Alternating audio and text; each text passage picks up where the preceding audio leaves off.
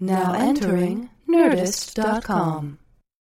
Hi, listeners. This is me, Ben, recording a thing to remind you about the upcoming live Nerdist Writers panels in Los Angeles. Please come out to them. Uh, September 13th at Meltdown Comics with Damon Lindelof. Yeah, you heard me.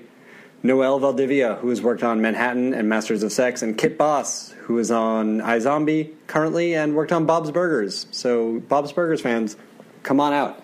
Uh, you don't want to miss that. September 21st at Largo at the Coronet, we're doing a thing called Family Men, Masters of the Family sitcom with Norman Lear. Yeah, I'm freaking out a little bit. It's Norman Lear, Phil Rosenthal, who created Everybody Loves Raymond, and Steve Levitan, who co created Modern Family. Should be a lot of fun. We'll have some surprises for you as well. And a couple coming up in October that we haven't even announced yet, including one with Jason Reitman, which will be at Meltdown. So come to that, please, you guys. I like it when you guys have questions, and you can't ask questions if you're not there. Plus, it all benefits 826LA. Uh, go to writerspanel.tumblr.com for information and ticketing links. Uh, I will try to post about these live ones all the time so you can't miss it. You won't have to scroll that much. You won't get uh, scroller's thumb because that's, that's the worst. There's nothing more painful. Uh, also, follow me on Twitter at Ben Blacker. Uh, I'll put stuff up there all the time. As ever, thanks for listening, and if you enjoy the show, please leave a review on iTunes. They make me feel good about myself. Here's some stuff. Today's episode was recorded at the ATX Television Festival in Austin, uh, season four, which was this year, first weekend in June 2015. We had so much fun at ATX this year. It was bigger and better than it ever was. I don't know why you're not coming next year. Go to atxfestival.com and get your badge for next year. Don't wait to find out who's going to be there because if you wait to find out who's going to be there, you're going to miss an opportunity to get your badge. Go to atxfestival.com.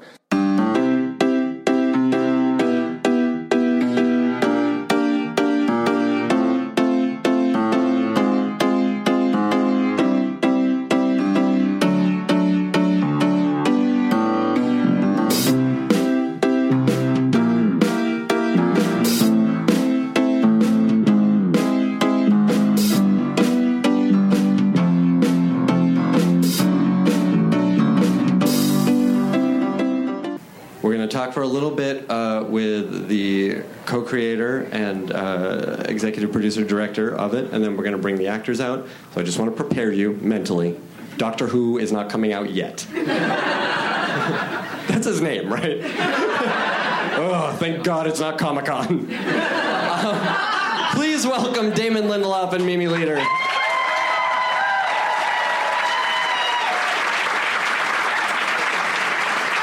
Welcome. Please. Please sit. Hi, guys. yeah, you, will you show off the shirt for them, please? This is a little present for the Lost Writers Room. Uh, sorry, the uh, the Leftovers Writers Room this week. We we all, all the writers got them, so with their names. You're tremendous nerds. Yes, It's great. We we love the Game of Thrones. Um, you guys, let's talk about the leftovers. Uh, this was an intense season. Uh, I want to talk about the. I want to talk about this first. Uh, what drew each of you to the material from the beginning? Uh, because Mimi, you came in a little bit later, right about halfway through the season, um, and Damon obviously co-wrote the pilot with uh, Tom Perrotta, who wrote the novel. Um, what drew you initially to the material?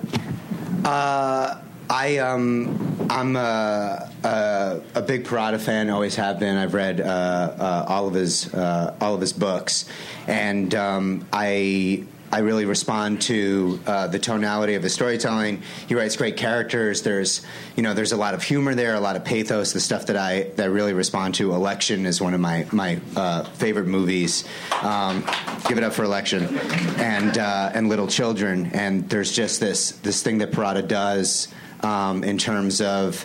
Uh, uh, this thing that we all get, which is this is the person that we are uh, presenting ourselves as, but then there's there's kind of someone there's something entirely different going on underneath. Um, and then uh, I was uh, I was reading the New York Times book review, which um, I essentially read so that I can pretend that I've read books that I haven't read, and. And there was a review of um, of The Leftovers that was written by Stephen King, and uh, I'm also I'm a massive Stephen King fan. That was you know my dad and I. I think one of the first novels that I read was a, was a Stephen King novel, and um, You, what was it? Do you remember? it was uh, it was it was probably Pet Sematary um, uh, at that, and then and then I went back and read everything that he'd written prior to that, and Carrie and Salem's Lot, and, and The Stand, which um, you know kind of changed everything for me. But uh, but it was like, wow, Stephen King is writing this review of uh, Tom Perrotta book, and then I started reading the review, and it was clearly a genre book. This, I, you know, there, there was this idea that, um, you know, behind it, like this supernatural event that occurred in the Tom Perrotta book, and I was just completely and totally riveted. And uh, and Stephen King said that it was the the best episode of the Twilight Zone that had never been filmed, and I just stopped reading the book review because I was like, I should actually probably read this book, and uh, and I was uh, I. I was in an airport and I bought and I was, I walked into you know like uh, Hudson News or whatever it is uh, um, and uh, and bought the book and um, and then I just had like three cocktails on the plane and I had an Ambien and I passed out. Um, but then like a day later, I got a call from a colleague of mine who had just um, uh, started working at HBO, Michael Ellenberg, and he said, "Have you read this thing, The Leftovers? Um, we we we bought it and it feels like it's something that's up your alley." And uh, Lost had. You know, been about two or two or three years since since Lost was off the air, and I kind of vowed that I would, um, you know, uh, never do television again, which, um, you know, uh, was wrong.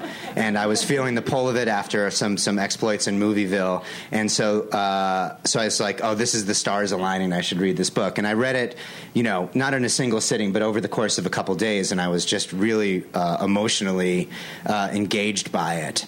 Um, and What do you, uh, let me interrupt you for a sec. What do you think it was about the themes in the book, or about the the story in the book that uh, both these HBO folks thought of you and that you responded to?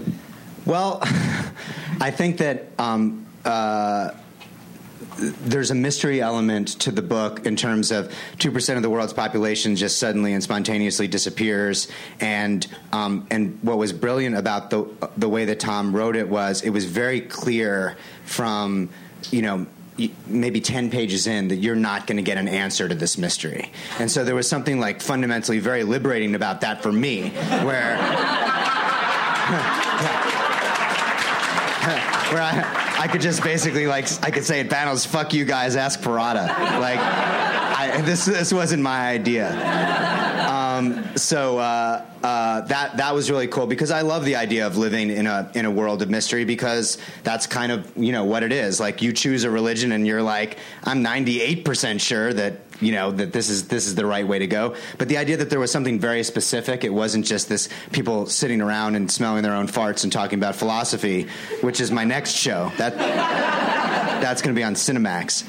Um, but uh, but it had this very defined kind of uh, entry point, and uh, and I just thought that the characters were incredible, and um, and I just started feeling it's a it's a very it's a very self-contained uh, novel. Um, it had an ending where I was like, I'm okay with this ending. I'm okay with leaving these people here. I don't think like I need to see the continuing adventures of them. But at the same time, the world seems so rich. Um, it just feels like a TV show. Like you shouldn't make this into a movie. You should go deep.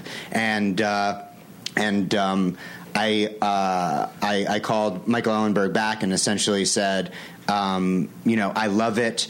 Uh, can I can I is what's what's Tom's involvement going to be? Because I, I think that there is a um, you know there's a system in place uh, in our business where it's basically like you know uh, fuck that guy. You're doing the adaptation now, and um, uh, and whether it's a movie where there's 14 different credited writers or a television show, like the, I, I didn't really want to do the show unless Perrotta was going to be intimately involved because I do feel that I do um, have a uh, um, a strong desire and an inclination and a bad habit of kind of take you know embracing the mystery element and the genre element and pushing that really hard. And I was like, I just need a very strong creative influence who's going to keep it grounded at all times. Um, and uh, so Tom and I started exchanging some very sweet emails, and uh, and then he came out to Los Angeles, and we had a sit down, and um, and uh, we we started talking about it, and I became obsessed. There, in the book, there is a um, there's a very brief mention uh, Nora Durst is, uh, is like riding her bike um, around Mapleton, and she she rides on a path through the woods, and she sees a uh, like a stray dog, and um, and there's like a very oblique reference to the fact that the dogs. Um, you know, may have gone crazy on October 14th, and just like the ones who witnessed a departure, just sort of like went, they were having this like feral existence in the woods. And I, I was like, I want to do the dog show. What's going on with the dogs? like, you know, I was like, I have this idea that you know, the the the first scene in Lost was a guy wakes up in the in the woods and he sits up and he's disoriented, and this very sweet dog comes running up to him. Is like, oh, people love dogs. Like, you know, dogs are great. Everything's going to be okay, no matter what happens over the course of the next six seasons of the show, the fucking dog is fine. And I was like, and I was like, but on this show, we're gonna fucking shoot the dog. You know, we're gonna like right out of the gate, we kill the dog because the dogs are dangerous and they're and they're and they've gone crazy, and that's what's happening to people. And Tom was just sort of like, what who are you what how did i get into this but we then he then he pushed back and we started riffing and i just felt like it was going to be an amazing collaboration and then you know everything kind of flowed out of that Well, I want to, and I want to pick up there in a minute, but uh, Mimi, tell us about how you got involved, and again, what drew you to this material. I like to shoot dogs too. um, I um, was very attracted to this material, uh, the themes of loss, abandonment, grief, and uh, Damon Lindelof, and and I was like, okay, this is a dream come true, and it's a you know it's it's just you know the material that Damon uh, writes is is is like ice cream. It's it's really creamy and it's really beautiful to direct, you know, and realize. And it's, you know, the best written uh, material I've come across in television or film in a long time.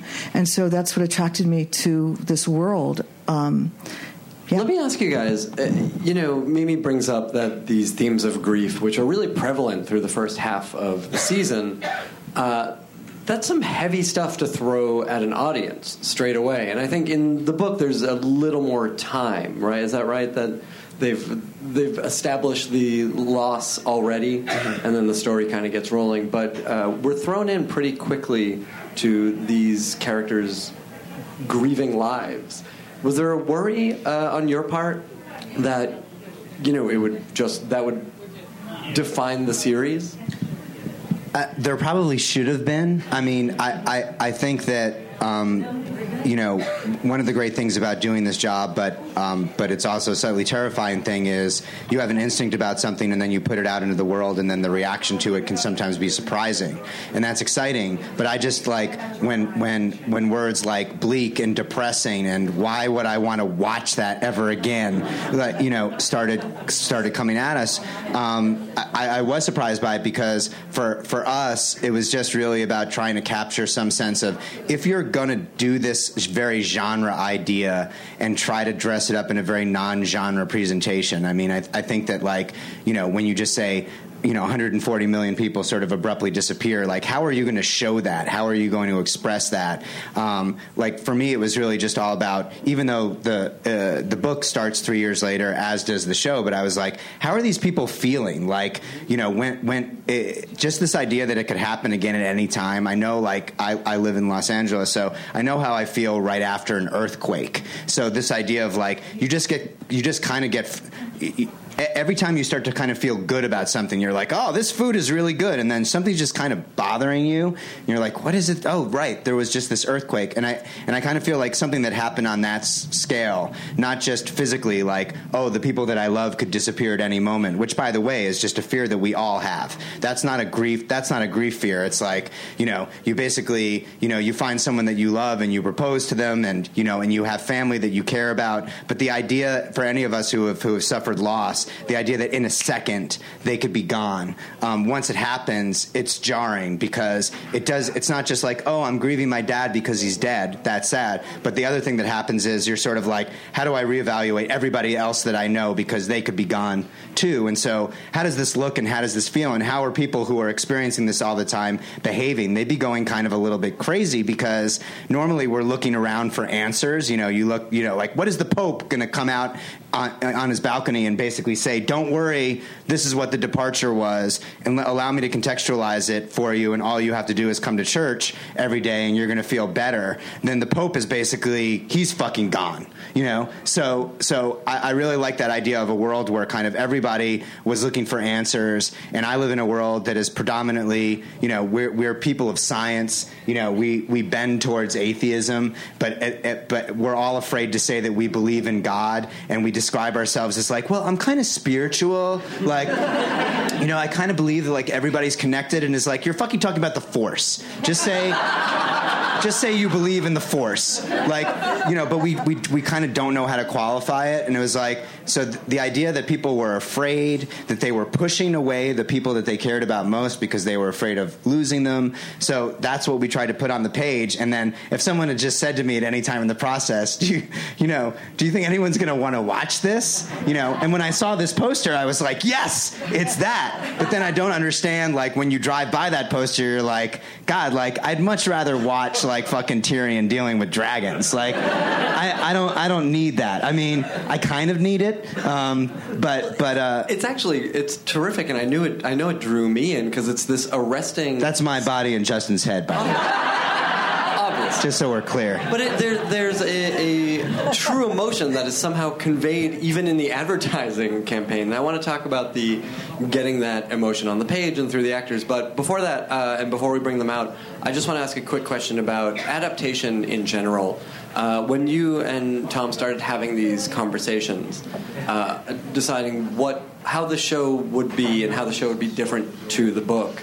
Uh, what was involved? Because there are notable differences. This is actually very. Um, very germane to Mimi because uh, one one of the things that we were talking about was in the book um, the, the, guilty remnant are sort of engaged. They're engaged in a behavior of martyrdom, and what they do is like they they they have like an outpost house that they that they pick their sort of select members, and then they go and then they ask one of the members to shoot the other one, and to make the shooting look like it was perpetrated by a member of the community in order to sort of ratchet up tension.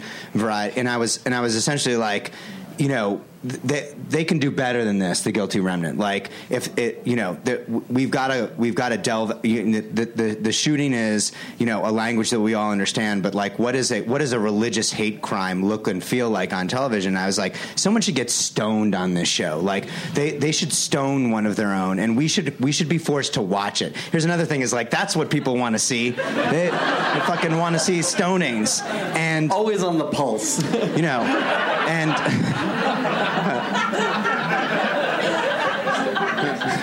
and uh, you know, it, it, was sort of met with like, oh, okay, like uh, he seems really passionate about this, and Perrotta was into it, et cetera. But you could kind of see like people were um, like a little bit hesitant about it, and Mimi was the you know the only the only person, at least in my memory, who was like, fuck yes, like, and that was that was the fir- that was the first episode that she directed, and I remember when we were toning it, you know, just that idea of like, there's gonna there's gonna she's gonna get hit with the rock like three times further than we should. Like it's just not, not to be gratuitous, but the, I, and and and so when we submitted the cut to HBO, they completely and totally embraced the idea. But they did say, and this is what I love about HBO, they never say "Don't do this." They just say, "Are you sure?" It's kind of it's like I have a Jewish mother, so I'm used to this. It's like you know, are you are you sure you want to do that? Um, and it's like I don't want anyone to feel it's gratuitous, but at the same time, the whole point of it is it the reason that the guilty remnant is ultimately doing this, although although you don't know why it's happening at the time, is kind of like you have to watch. You have have to remember what happened. Like every time the show starts to spin out of this bandwidth of like, oh, everything's going to be okay, the guilty remnant is there to basically say, no, this thing happened and everything has changed. They're disruptors. You know, they're protesting against normalcy. So it actually like, and you can't explain that to someone. They either are so dark and fucked up that they totally just intuit it. And I, I mean that is the greatest. You know, it's, it's you know at, at that time when we started watching Mimi's dailies, that was when we we called her up and said, you need to you can't can't leave after you direct this episode. You are now going to be, you know, you're you're now you're now producing the show. Like you're you're you're the point person in New York, and uh, thank God she's she's she's leading the charge in season two. But I think like it's just, uh, you know, as as uh, as as as my therapist is kind of saying is is, uh, is fond of saying when I'm when I'm uh, beating myself up, which is all the time, is like, look, the show's just not for everybody, and um, and like just surround yourself with the people who it's for, and um, and fortunately, uh, not just with Mimi, but also you know our amazing production team on on all sides, um, like uh, if if one of them says this is too far or I don't I'm not feeling this, then I know that it's the wrong idea. Versus you know when they all sit up and say like yes, um, th- I, I, I trust the uh, the collaborative process. Yeah, and, and you can tell on shows when the collaboration is truly happening, and, and I think it really is on this show. Let's meet some of those collaborators. Yes. Please welcome uh, Christopher Eccleston, Carrie Coon, and Ann Dowd.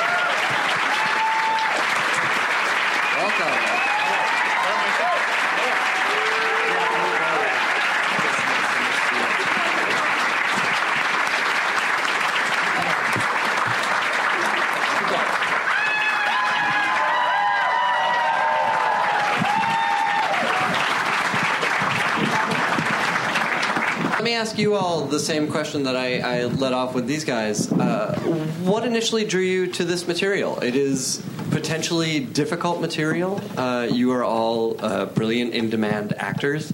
Uh, why? Why is this? Why is that this to my agent? What What appealed to you about this show? It's difficult material. I mean, as a woman, I feel that I'm rarely asked to do anything challenging.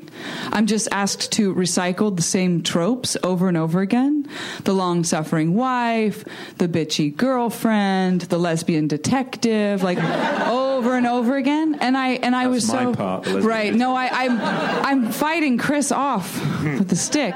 But, um, and I had read Tom Perrotta's novel, and I really actually connected with Nora when I read it years before the, it became a show. So it was such a privilege to get uh, the opportunity to audition for it.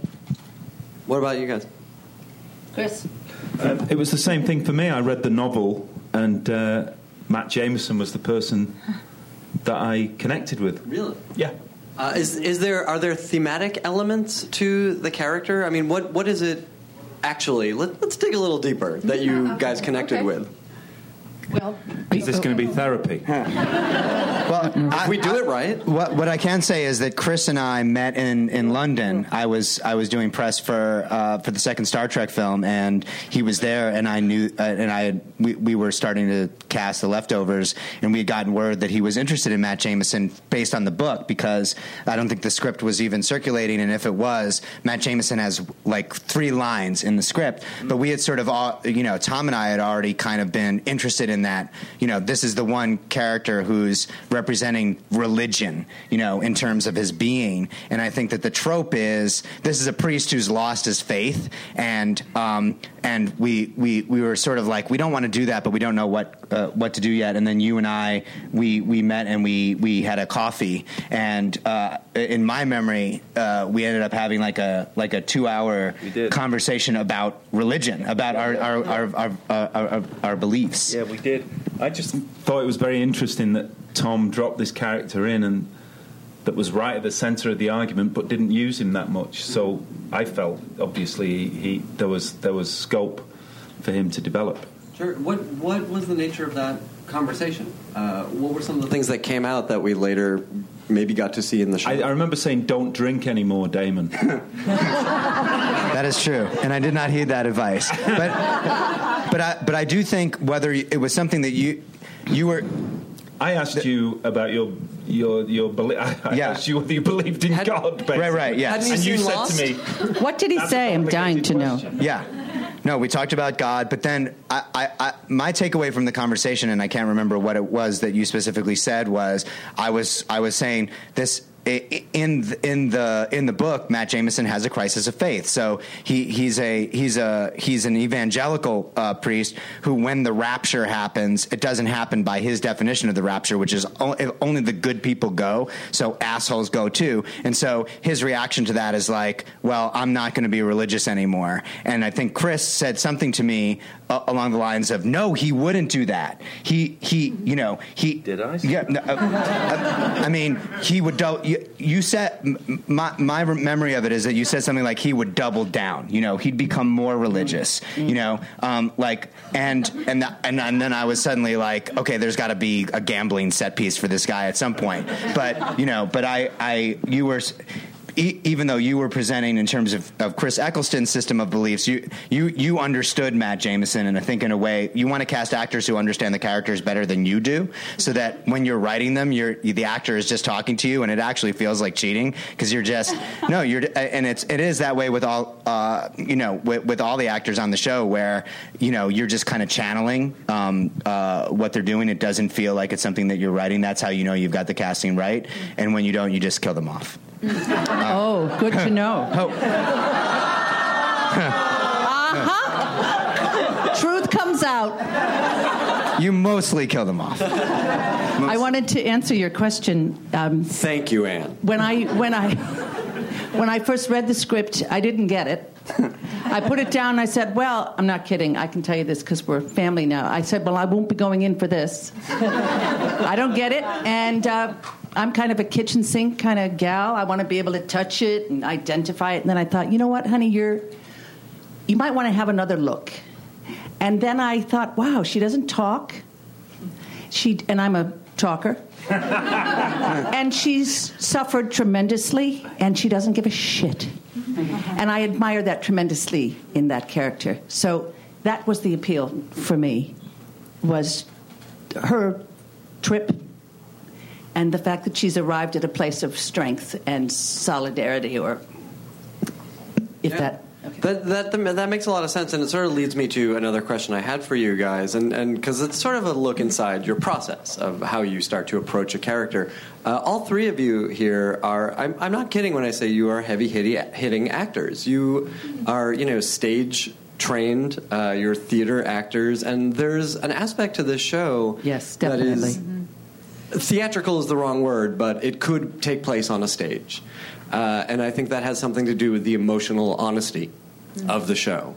Uh, how do you guys dig deep and find that in, you know, amid the lights and cameras of a television? And Mimi, how do you work with them to bring that out? yeah, we go deep into process here. this is ATX, guys. well, this know- uh, some Comic Con. good for you Well, as you say, they are seasoned actors and they dig deep. They come to set and they are completely prepared and they have their opinions and as do I. And we usually pretty much feel the same way about things and we you know have a very very much respect for the process of letting it uh, evolve. And we're very to the point and we don't rehearse a lot you know we we let it happen on film you know. Mm-hmm. Well you know it's funny the other night am i in the show? Well, look, I, he- he- here's what I'll say is, it it would have it would have been like really obnoxious to invite you to Austin just to be on a panel, like so. but i would remember like, his I- former yeah. words you know I don't want to. I don't want to say that you're still on the show. well I. I, I Okay, but- so It's but- always a pleasure to see But you. I, Let's yeah, it is. Thanks for coming. Um, yeah, yeah. Let's just say you were. Let's just say you were hanging out on set, and the cameras may have been pointed at you. Yeah. Damon is such a good guy, you know. Okay, but when I was pretending to film the other night, or not, uh, this is in relation to the theater. Yeah.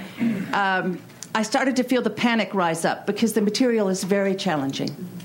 It's beautifully written, and it's the kind of writing where you don't want to change words. And you don't change words in the theater. It just doesn't happen. There's something about the respect for the writing, and not when not that you would with other writers, but there's something when you can tell I got to get this as written. And the terrain is difficult. Who are they? Where are they going? And you rehearse in the theater for a long time for a reason. And the depth of this material and the density of the writing, I felt the panic rise up. I thought, should I? I don't know what to do. I, I don't get it. And we had work to do. And I thought, come on, girl, you've been in a theater where you've had to stand up on a night when you don't get it and do it anyway to the best of your ability and just know somehow you will get through. You've got a team, you're not alone. Let the panic dissipate and you will do the best you can. That's very helpful. Uh, that um, time spent on a stage when you want to jump out a window. you know. Do you do you guys have that dream where you're about where you have to go on stage and you don't know what it's for and like and what you're supposed to say? I don't have that one. I have the one where I show up t- for a test and I just thought, shit, I never read any of it. Right. right. I don't know what it's about. Yeah. I can't face that no lines because that would I'd have a heart attack in my sleep. But anyway. Uh, Carrie and Chris, when you receive a script uh, for a new episode, what what is your process? What's the what do you start to do? Well, I think what Ann said is very germane. It's uh, the material, the writing is always really solid. So I, if if I have a tiny dispute, I might write Damon a one sentence email. It's like, is that sentence right? But that's usually all as far as that goes. What are the nature of those sort of? Oh, you know, uh, I haven't had a lot of that, frankly. The writing is so strong. But I always am aware of us not being the same as the other things I don't do because they're boring. So if I hear, smell any hint of like, oh, I don't want her, to be like that, I might mention it. But but uh, Damon is so he trusts his actors so much and he's so amenable to that, and it happens so rarely. But I, I feel like for me, the preparation for anything that's coming happened before I got the job in a way, because I connected. Uh, when I was a little girl, I used to wake up during Johnny Carson and come out of my room. I was like five, and my parents would be watching late night, and I'd be like, just so we're clear, like, is Jesus coming back soon? And do you know when? And am I going to get married and have kids, or is that like off the table? And they'd just be like, okay, honey, you're, it's fine. It's not happening in your lifetime. Go to bed. committed, honey, or Yeah, yeah, yes. Yeah, they weren't really paying attention.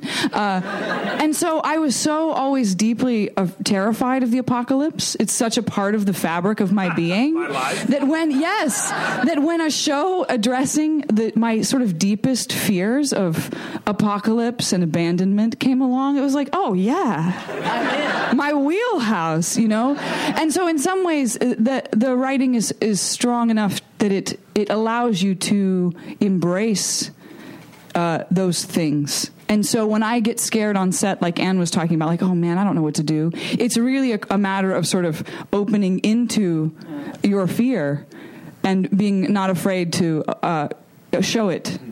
Hopefully. Yeah, and, and, and Hopefully. just to speak briefly to what Carrie said, although I am getting a T-shirt that says like you, you don't change the words in theater or you know or whatever it is, but this is TV. I'm married to a Yeah, that's the playwright. next You one. do not But- change the words. No, no, it's not insulting. It's wonderful. I, I, but, but I also kind of feel like one, one of the things that happens, obviously, um, the leftovers is not exclusively written by Tom and I. We have a room full of in, in immensely talented writers, all of who have very specific voices. And one of my criteria for, for hiring people, like if you if you like me or you like my work, you didn't get hired. So when I was staffing the leftovers, people would be like, "Oh my God, I'm so into Lost," and I'd be like, "Get the fuck out of here," because you need to feel the same way about me that I feel about me, and I also need to, you know, I need.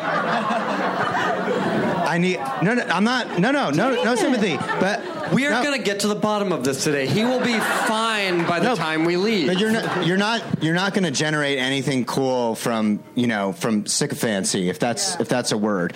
Um, so so the idea of like you you you hire people with very distinct voices who will fight you, and the, and the same is true of actors. And it's the way that they fight is key. But I think that when I get what what we would convey as like pushback, but like if Carrie sends an email and says, "I just want you to look at this," it's very significant. Or when Mimi says, "I'm not sure what you're trying to say here," it's very significant because we- we're we're all the custodians of this show, and and my job when I'm writing a scene is so Kevin's in the scene and Jill's in the scene and Nora's in the scene, and the, and on a story level, the scene needs to achieve this. Mm-hmm. Well, it's possible that I might just like neglect Nora because I need to get the scene to I need to get this thing to happen, and then it's up to the actors to basically say.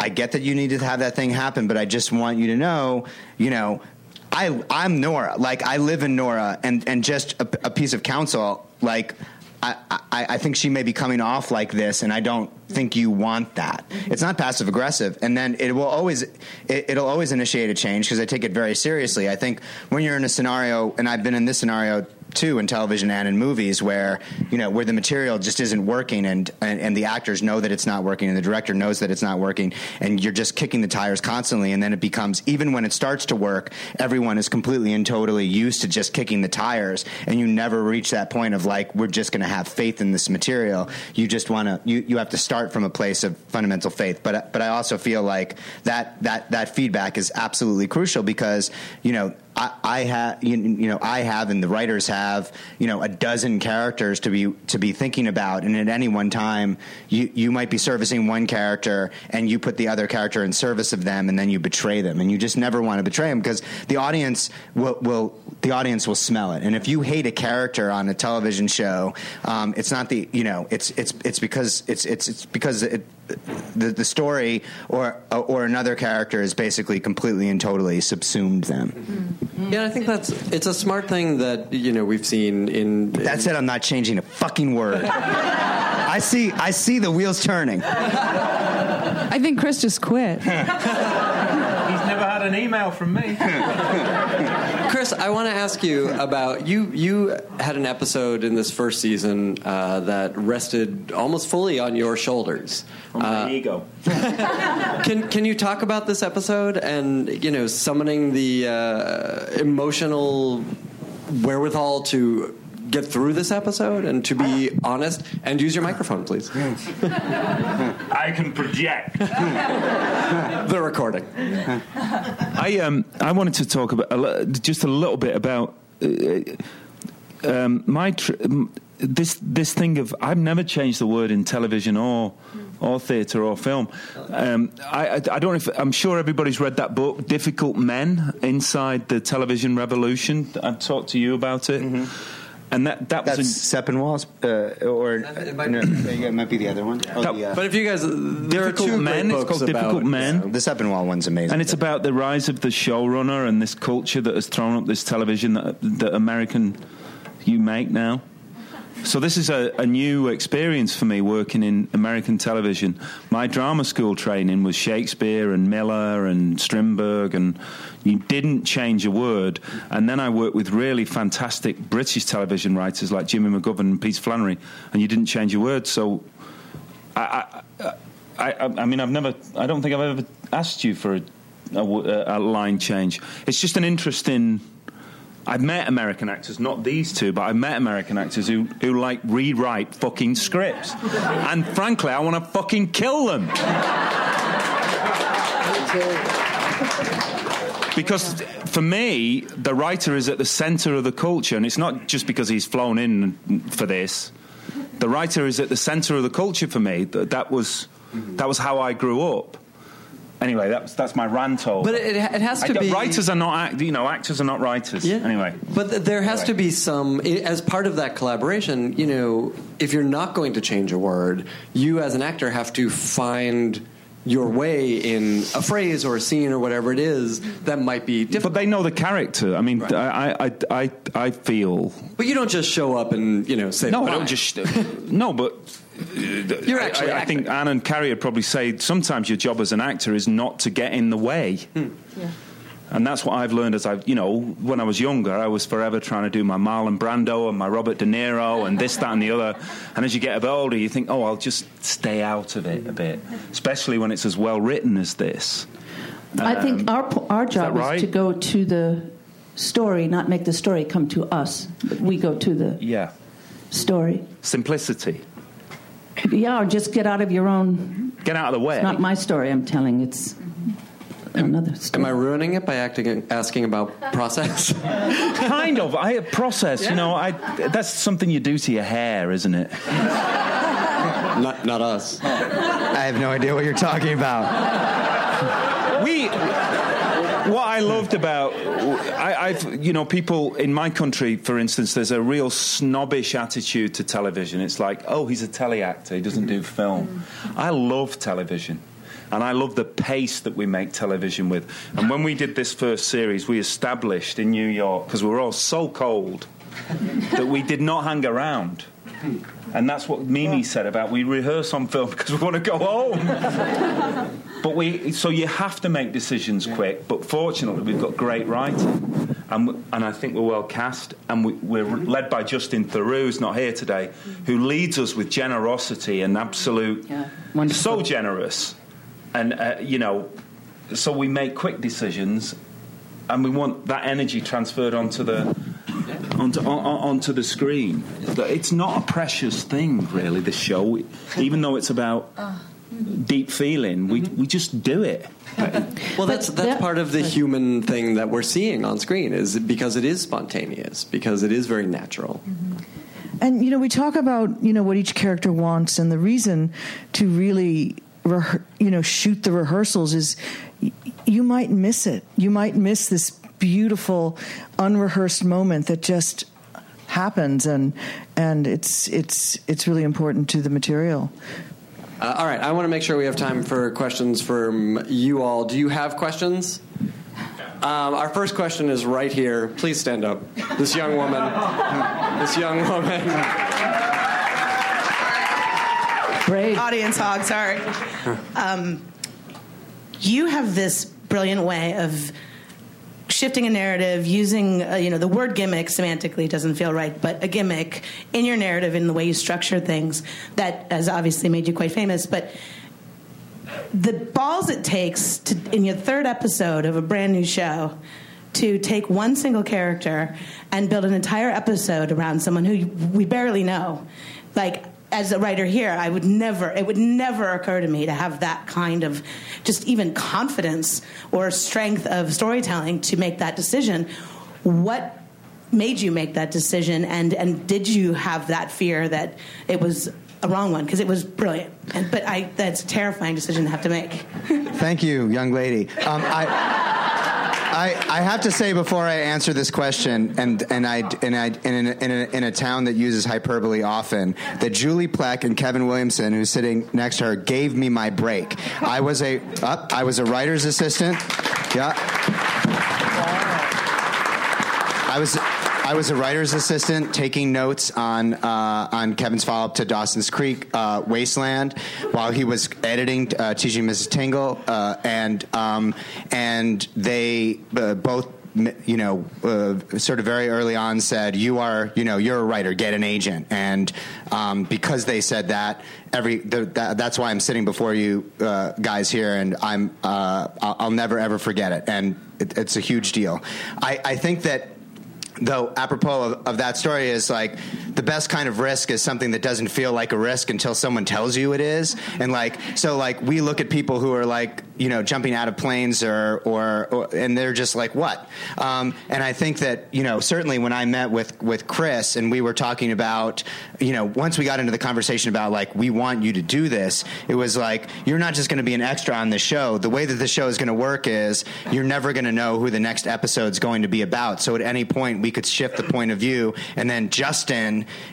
is going to have to be an extra in your episode. So so Theroux you know uh, everybody has to be down for that because a lot of people who are going to be number one on a call sheet you know they expect they're you know look that that's the poster man. Like so the third episode justin you are in you know you're you're, going to be in one scene here and you're going to come into a to a, a hospital uh, room as as matt is getting tended to and you're going to invite him over for dinner and then you're you, that's i'll see you in two weeks. And he's like cool. So like everybody everybody and it's not he's not lazy by any stretch of the imagination. He knows that he's going to be in service of this other character story. And um, uh, we, we were talking about this brief, briefly earlier but the wire which i think is you know the greatest television show ever. That isn't to say that i don't love breaking bad and sopranos and, and other things but the the way that it was able to do that to shift character point of view you know the second season was about these guys on the docks that we had never um, even met and all the characters who we had grown attached to in the first season suddenly became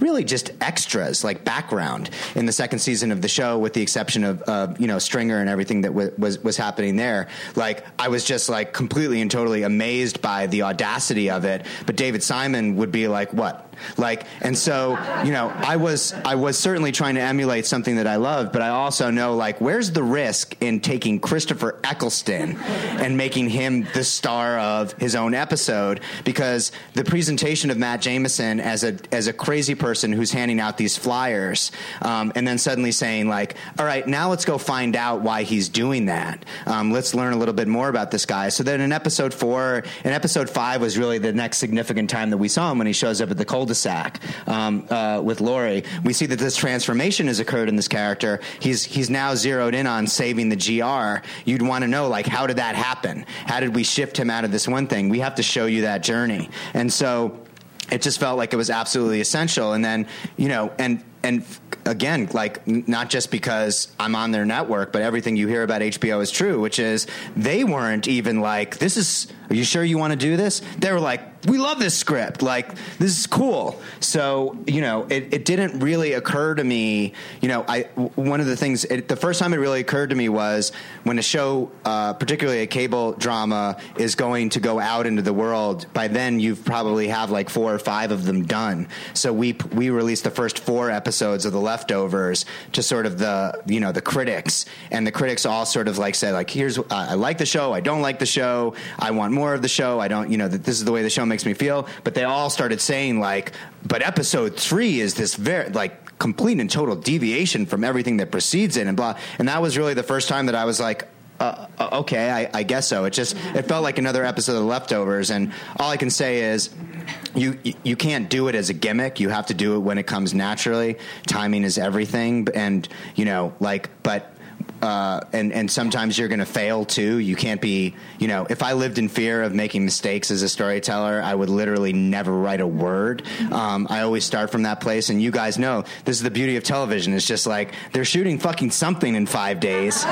You know, like you, you, you better flip open your laptop. So, but that's great. Thanks, Julie Plec. Thank you, Julie Plec. Uh, you guys, this is it's the most overqualified audience we've ever had. We have another question here. Uh, here's Emily Rose, you guys. God.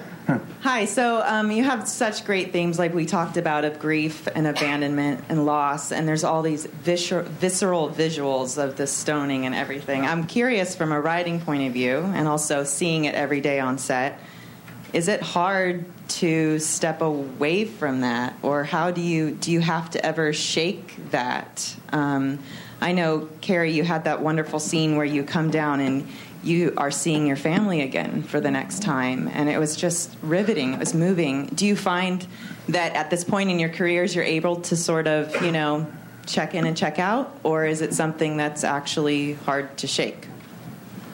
I come from the school of belief that oftentimes actors, and maybe it's the same for writers, seem to me actually to be the healthiest people in the world because. I know that's against stereotype. Uh, because we actually are fully expressed in a way that most people aren't. Like, my family's from the Midwest, and they're deeply passive aggressive, repressed people. Hello, Mom. Yeah. Right. And I kind of got out of there because that wasn't working for me. But uh, I, I get to have a catharsis, you know?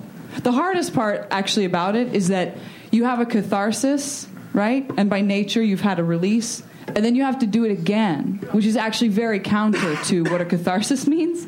So when you have to do that eight times, that's when it gets hard. And then you're spent. There's really no, no nothing left over to think about or, or feel because you've kind of gotten it all out there. So I actually find it to be really healthy. I, I don't know if, if, it's the same. I, I gave up going to therapy uh, doing the show. I love to get lost there and stay for as long as I stay. Because the good thing about getting older is perspective, if you will. And I know I'm going to come back. But I don't mean in the show. but I love I love because those areas. That would be ridiculous.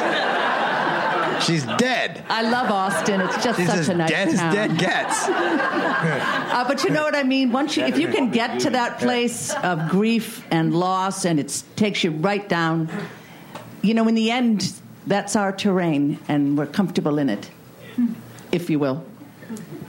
Yeah. Uh, more questions? I'm going to go right here because it's close. I'm sorry. I'll come back there in a minute. Uh, this question is for um, Senor Damon Lindelof. Um, Senor, I, I will Local answer. reference. I will answer en español. Awesome. That should be interesting. Um, what would you say is probably one of your biggest lessons that you learned working on television, going from Lost, still favorite show of all time, to The Leftovers? Um. Uh, first off, you, um, thanks for saying that. Um, I I try not to um, think about lessons. Uh, I you. It, it it feels like it's um it's a it's a trapdoor into regret because I think that you know um, the idea like our, our brains are constructed in a way from when we're babies that if you just if you touch something incredibly hot or you stick a key in an electrical socket as I did that you just don't do that again. Um, but it, it was pretty exciting when it happened. So like I, I I think like I, I guess the meta answer to your question is like kind of every lesson every time I feel like I've learned a lesson I do go and stick the key in the electrical socket again and again and again because the heart wants what the heart wants. And like like I, I will have successes and I will have failures but the worst thing that could ever happen to me is that I would you know that I would achieve some level of incredible success but I would feel no connection with that material. Like and so I just you know uh, I, I can look at you in the eye and say I am aware that this was a mistake on Lost but but wait wait wait wait wait. This time it, I'm not going to make that same mistake so uh, you know I, I I I guess this is a very um, verbose way of saying I've learned nothing. We have, we have time for a couple more questions. We're way back here. Hi, when did you know that you were going to get a season two, and how did that affect uh, the storytelling in season one? Uh, that's a great question. Um, uh, and and to pivot back to Rose's question very briefly, like I was super depressed during season one. Like um, uh, a, a large part of it was just. Uh, I think the material itself and sort of living in that space and just like uh, anybody who who you guys have spoken to over this weekend will tell you that season one of a television show is just like the for uh, if for if for any parents in the crowd is just like it's kind of like the first you know couple months of having a baby where you're just like how did they fucking let me take this thing home from the hospital? Like I just I, I, I, I have no idea what I'm doing and you know like that's kind of the process. But but um, HBO was overwhelmingly supportive, um, uh, you know, very early on, and was really liking the material. And although there was stuff that was working and stuff that was not worth working, they they showed an unprecedented amount of faith. And I think the great thing about working in this space, whether it be HBO or, or Netflix or Showtime, is like there's almost a default position of we're investing in you. Like even if you know, as long as you don't, as long as you are a professional, like and you are trying really hard, we're gonna we're gonna we're gonna give you a lot of rope to hang yourself with. And so, um, like, because we understand that a lot of shows really start to pop and sizzle and find themselves in, in season two or even in season three. So they, they were messaging from very early on, but I think like by by the by time they saw the, the cut of Mimi's show, which was episode five, the, uh, which was called Gladys, that was the first time that they communicated officially. We, we you got you better start thinking about where you're going to go from the end of season one because we had we had told them when we just talked about what the season was going to be. Look, season one is Tom's book. We're adding a lot of different elements, but the last scene of season one is Nora Durst is going to walk up to Kevin Garvey's house. We're going to hear her her letter to him, and then she's going to find this baby that has been left by Tom Gar. That's going to be the last scene, just as it is in the book. Like, there's no reason to change that. It's going to be amazing, and and and people are going to feel like we can. These people are going to be okay. Like, I, I don't want to have the season end on some kind of crazy dramatic uh, cliffhanger of like Nora's holding the baby and says, "Look what I found," and then Kevin says, "But wait, look at that!" and there's a fucking meteor. Like, no, like that's that's the end. So, like, let's let's not let's just not even let's just not even talk about a season two until until um, until we've got until we've shot that and we can all take a deep breath. And HBO is very patient and very kind, and they we we tabled the conversation until the finale was complete. And then you know, as the actors will say, I was kind of saying like I don't need I need to be very I need to be really living in the present time. Like I just can't be you know focused on the future. But once the season was done and I had a little bit of time to decompress, I started getting really inspired and saying like, as opposed to manufacturing more tragedies to befall these people, which is usually what you have to do, you know, to keep the engine uh, primed, I had an idea that um, you know that essentially delivered us unto Austin, and we'll we'll we'll we'll we'll leave it at that. Um, um, you know, where I kind of. I felt like we had a, had an opportunity to not do more of the same, but at the same time not abandon what what the show was about. That's great. We are all, I know everybody here is excited about it. Um, let's end uh, as we always end, and let's talk about TV for a second. And uh, starting here with Ann and coming down, what are you watching on television these days? What are you excited or inspired about? What do you love? What are you talking to your friends and uh, family about? I'm going to be the dud in the group. Um, I have three children, and I'm playing a role here. Um, I don't see a lot of television. Uh, so sorry, that's a bad answer. You know, you can make something up. We wouldn't know. Yeah. What are your kids watching? Well, one is in the doghouse. He's off television completely. Uh, I, you know, why, Ann? Because he just because he just. Can I just say? It's a great story. In the first half hour of yesterday's babysitter, I live in New York City. Do you know what I'm saying? My son bought $935 worth of camping equipment. He's 10 years old. He bought two tents. One of them sleeps 12, and the other is a three bedroom. Who wants to go camping? You're in. Anything You're in, that guy in the back. resembles technology Yeah. has been removed from his hands. Yeah. Yeah. All right, you have a good excuse. Thank you. He was also suspended for two days for breaking a door, but hey, he's a good kid. He's a, My, my favorite show is uh, it's co- it's starting on E this fall, it, and it's called uh, Camping with the Dowds. I ju- it just got greenlit seconds ago.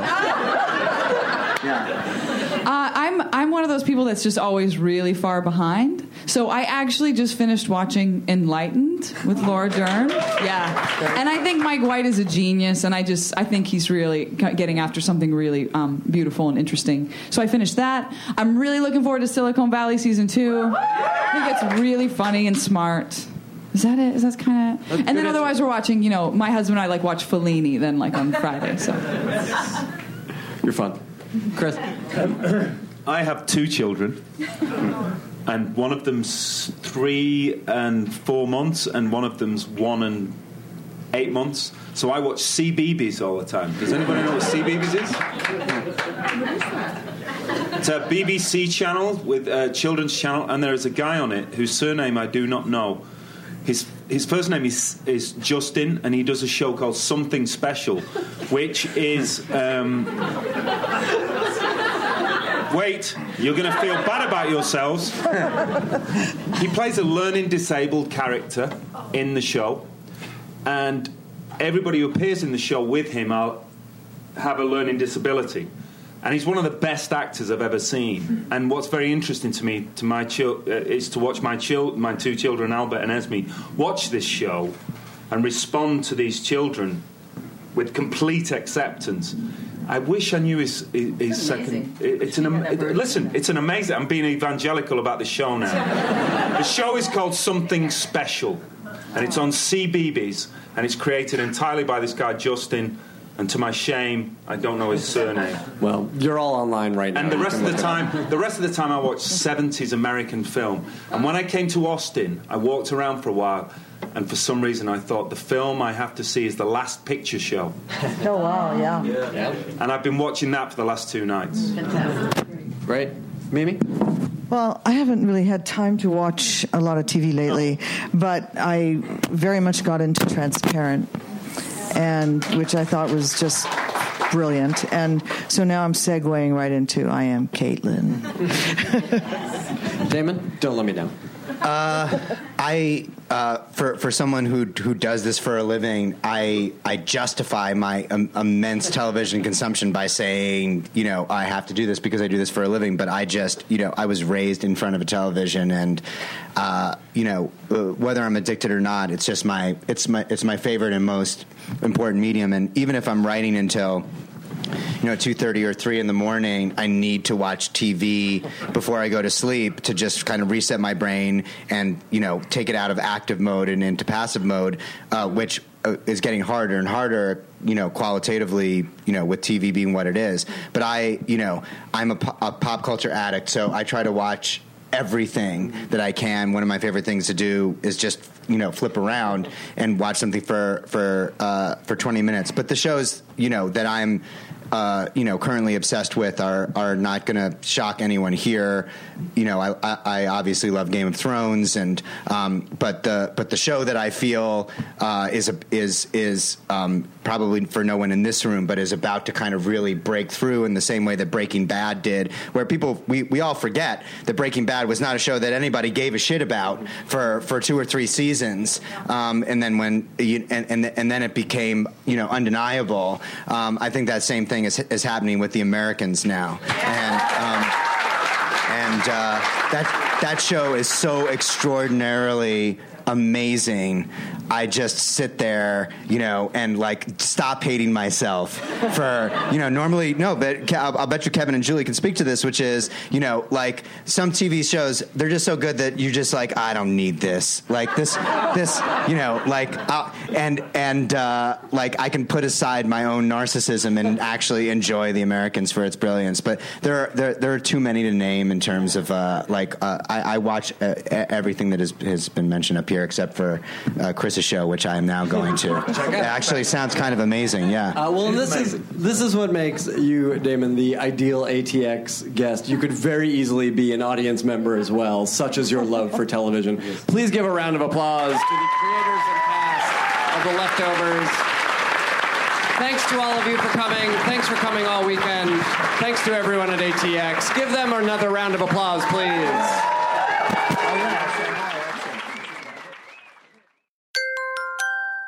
Now leaving Nerdist.com.